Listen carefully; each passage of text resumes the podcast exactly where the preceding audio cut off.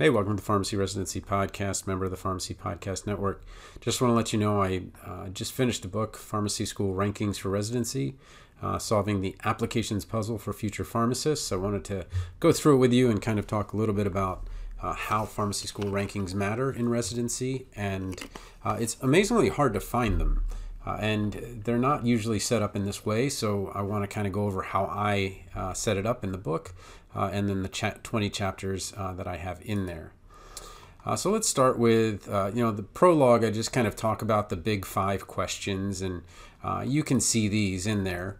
But the big thing is figuring out like what percentage of students get a residency interview from your college, what percentage of those students that get an interview um, get the residency, uh, what are the odds a student from your school will get the residency at a particular site? And that depends on two things where are the current residents from geographically, and where did the current residents go to pharmacy school? And really, more how well did that pharmacy school do? Uh, four is how many residency applications should you send?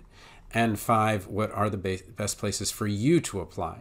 Uh, so, those five things you can go look for free uh, on there. But what I want to go through uh, is uh, kind of what I was trying to get a hold of and kind of trying to do with each of these different ways of uh, talking about uh, the rankings. So let's look at chapter one first. And these are the interview rate percentages. So uh, what I did as an interview rate is there's a three kind of steps, and the first step is uh, getting an interview. And in the rankings, it actually says register for the match and then active with the match is someone that actually ranked.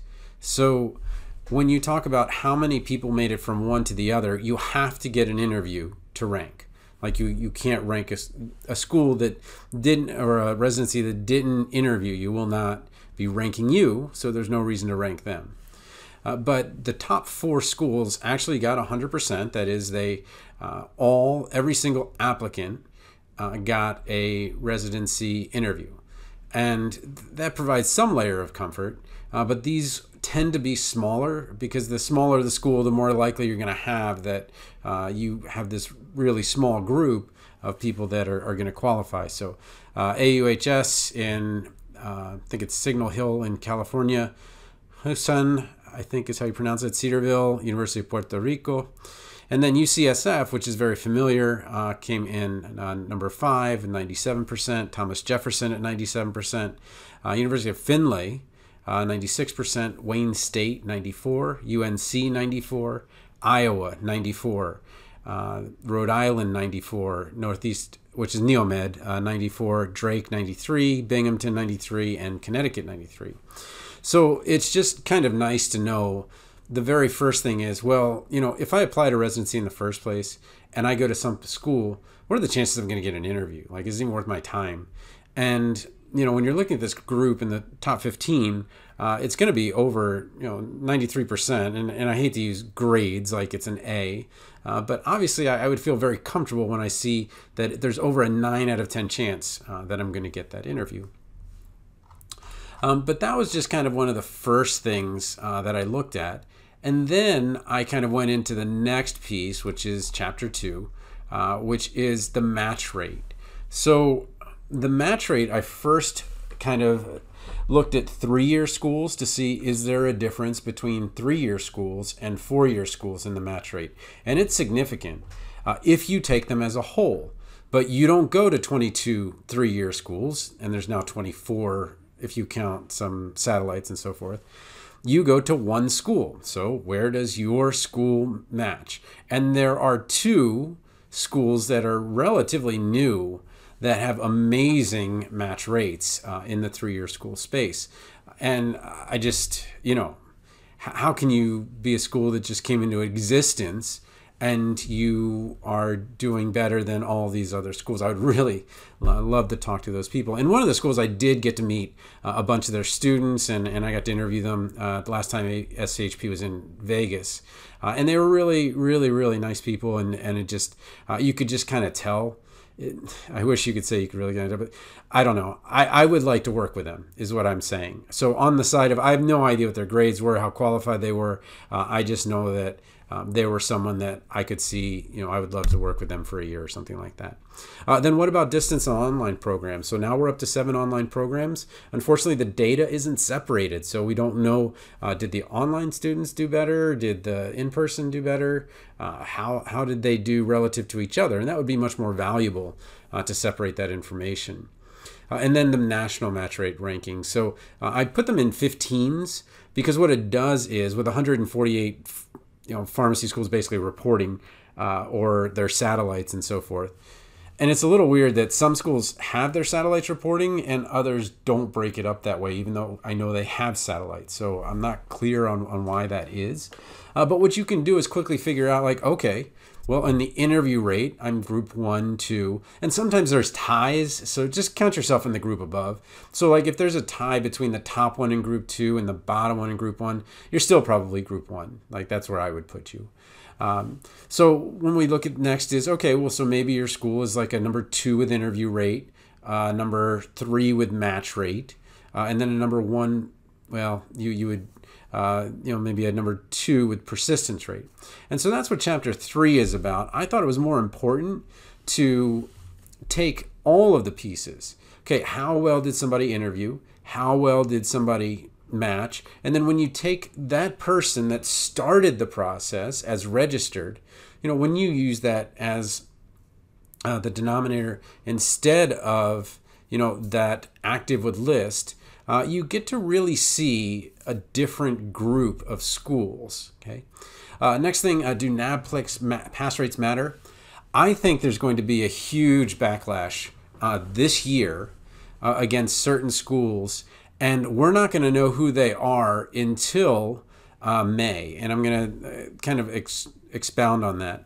So the NAP, the acceptance rate to, to residency, if you look at the match rate, went up to 77 from around 67, so about 10%. So that means a lot more students got residencies. But that also means that when you see the NAPLEX decline, which it did by another 2%, that means that RPDs are now dealing with probably more NAPLEX failures and more MPJE failures and CPJE, I would assume too, than they've ever had to deal with before.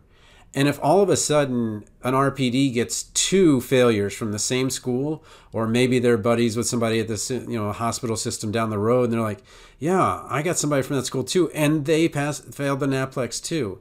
So I think that is going to be a delayed blowback where uh, they're going to look at somebody twice, and you're really going to want to kind of know where the NAPLEX pass rate is because you want to show them that no, I did not wait till the last month. I did not wait till residency to pass to study for the NAPLEX.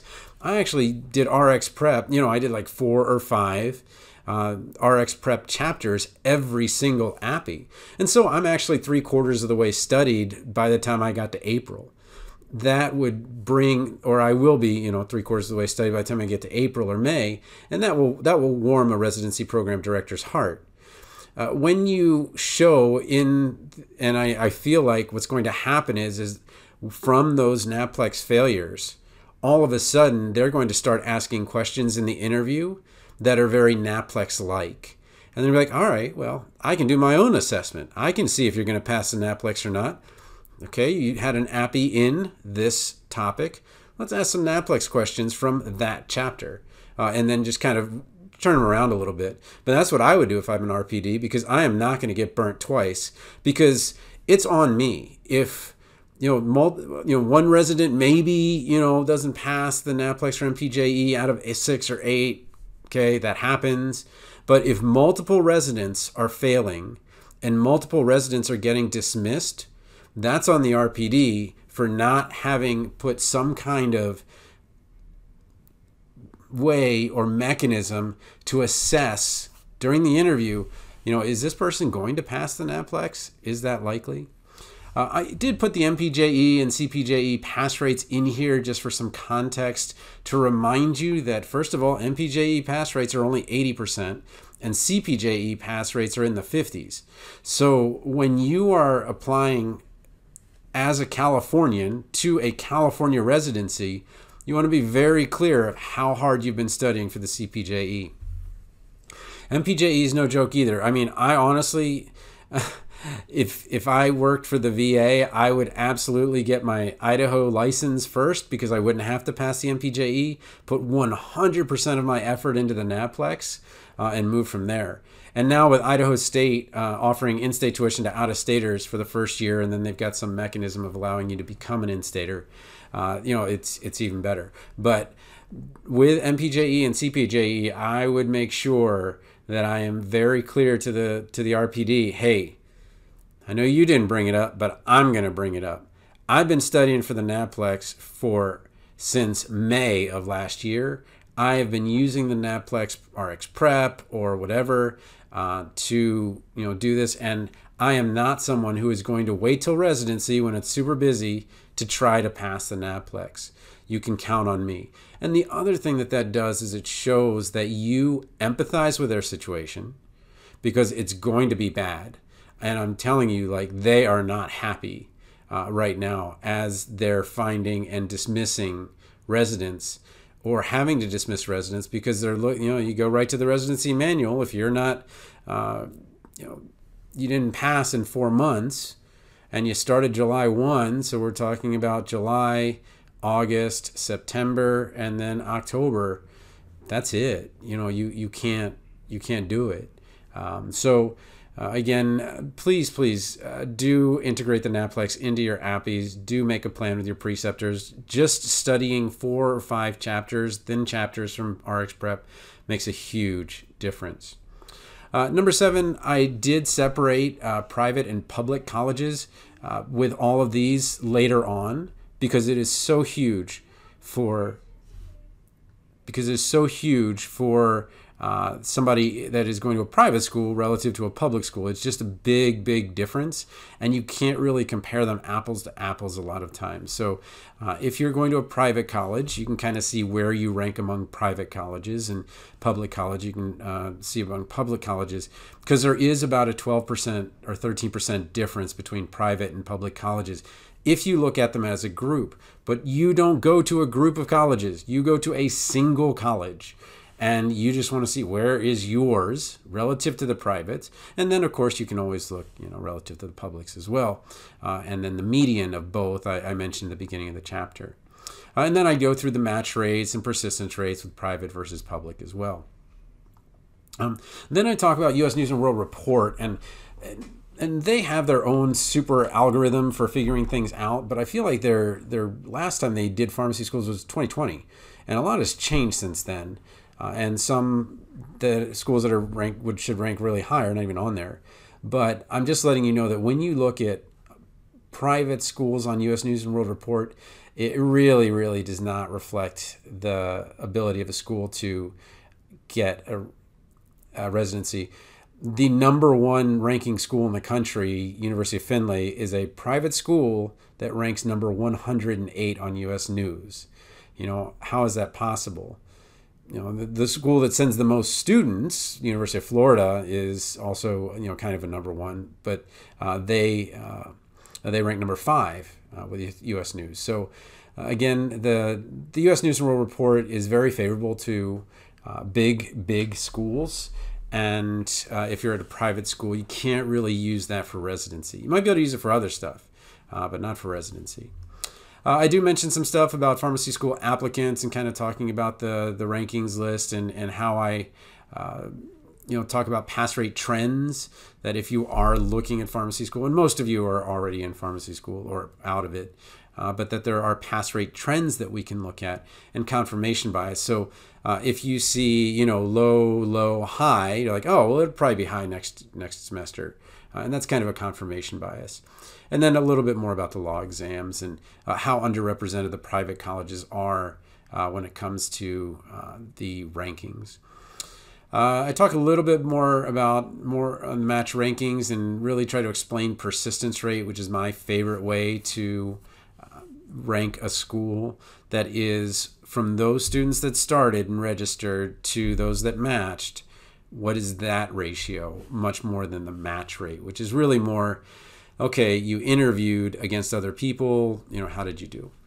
Uh, then I talk a little bit about finances, which I we, we did with Sydney in the debt free pharmacy student, but I kind of added some things because uh, the new uh, PharmCAS is out, and there are a number of schools that are making making it in-state tuition for out-of-state students. So I feel like UIC had had converted already a couple years ago. Uh, MUSC also does this, and now Idaho State is coming in. So what's going to happen is is that a lot of people that might have thought of private schools in those areas uh, might be more attracted uh, to the public school that's going to say, hey, you know what? Come on over uh, to our state. Uh, we'll be happy to have you. Uh, scholarships. So, uh, again, with scholarships, it, it, really is very school dependent. Uh, but for example, when you talk about, uh, I think it was Belmont that had a, a $25,000 a year scholarship, which is significant. If your tuition's 45, you get 25 off. You're down to 20, and 20 is, is really on the lower end of in state, the really lower end of in state. And, you know, getting to 25 is good, getting to 30 is about average. Uh, but make sure that if you're looking at scholarships, it, it's reasonable where it gets you. Uh, but then also watch out for that um, kind of uh, balloon at the end. Some some schools do exact same tuition for all four years.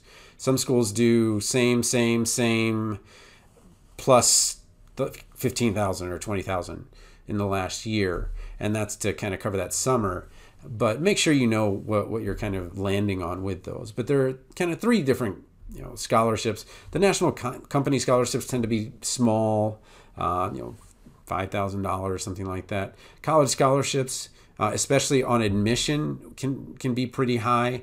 Uh, they can go from a low of maybe five thousand dollars up to you know twenty five thousand dollars, and then sometimes there's named donor scholarships, and these you just have to apply for. But uh, you know, if you're struggling with, with money or something like that, I even remember going to my dean saying, "Hey, you know, things are a little tight this semester," uh, and they I think gave me a five hundred or thousand uh, dollars, which was important at the time. Uh, cost of living, so just kind of going over the big city versus mid-sized city versus small town, uh, and then you know, it, which is better, three-year, four-year online program, and then really getting that extra value from a dual degree. So I go beyond just okay, here are the rankings into here's not only the ranking, but how to get the best return on your investment. Because if you can get a low cost school and a decent match rate, and you still match to this place that you want to be, then all is well. Good job for you. Uh, but you can very easily overpay. That is, uh, pay for a school that has a very low match rate, uh, and obviously that's that's not what we want. So, uh, anyway, but I'm excited about it. Uh, this is uh, pharmacy school rankings for residency. Uh, and uh, in future episodes, what I'm going to do is I'm going to talk a little bit about how to judge a site by the rankings of their residents. And hear me out on this.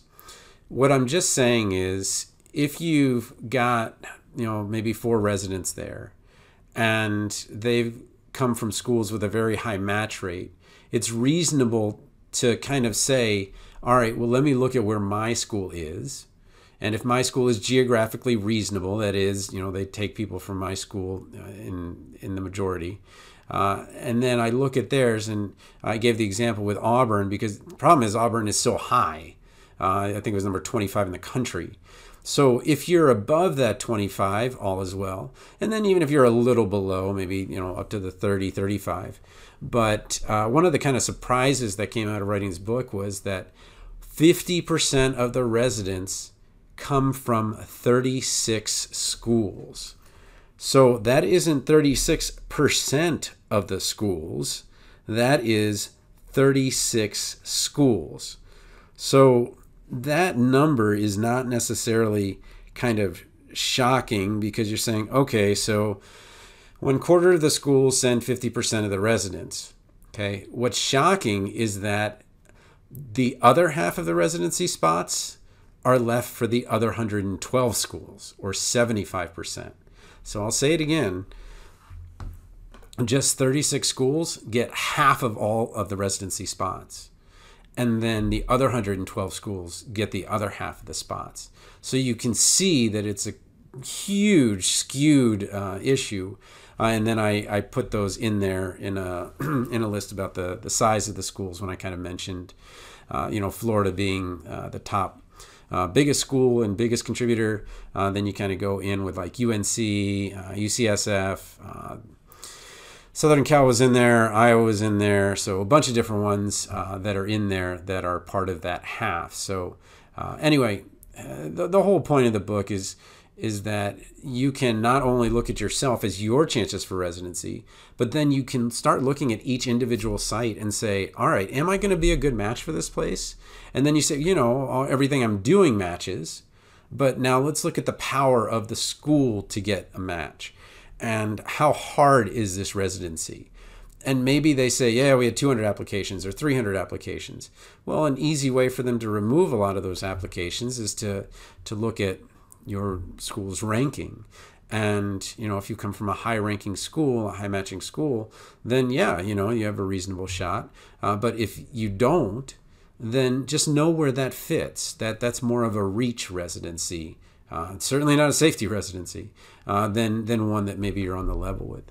But here's the cool thing you may not have realized that your school also opens doors for you at places where students have traditionally already gone.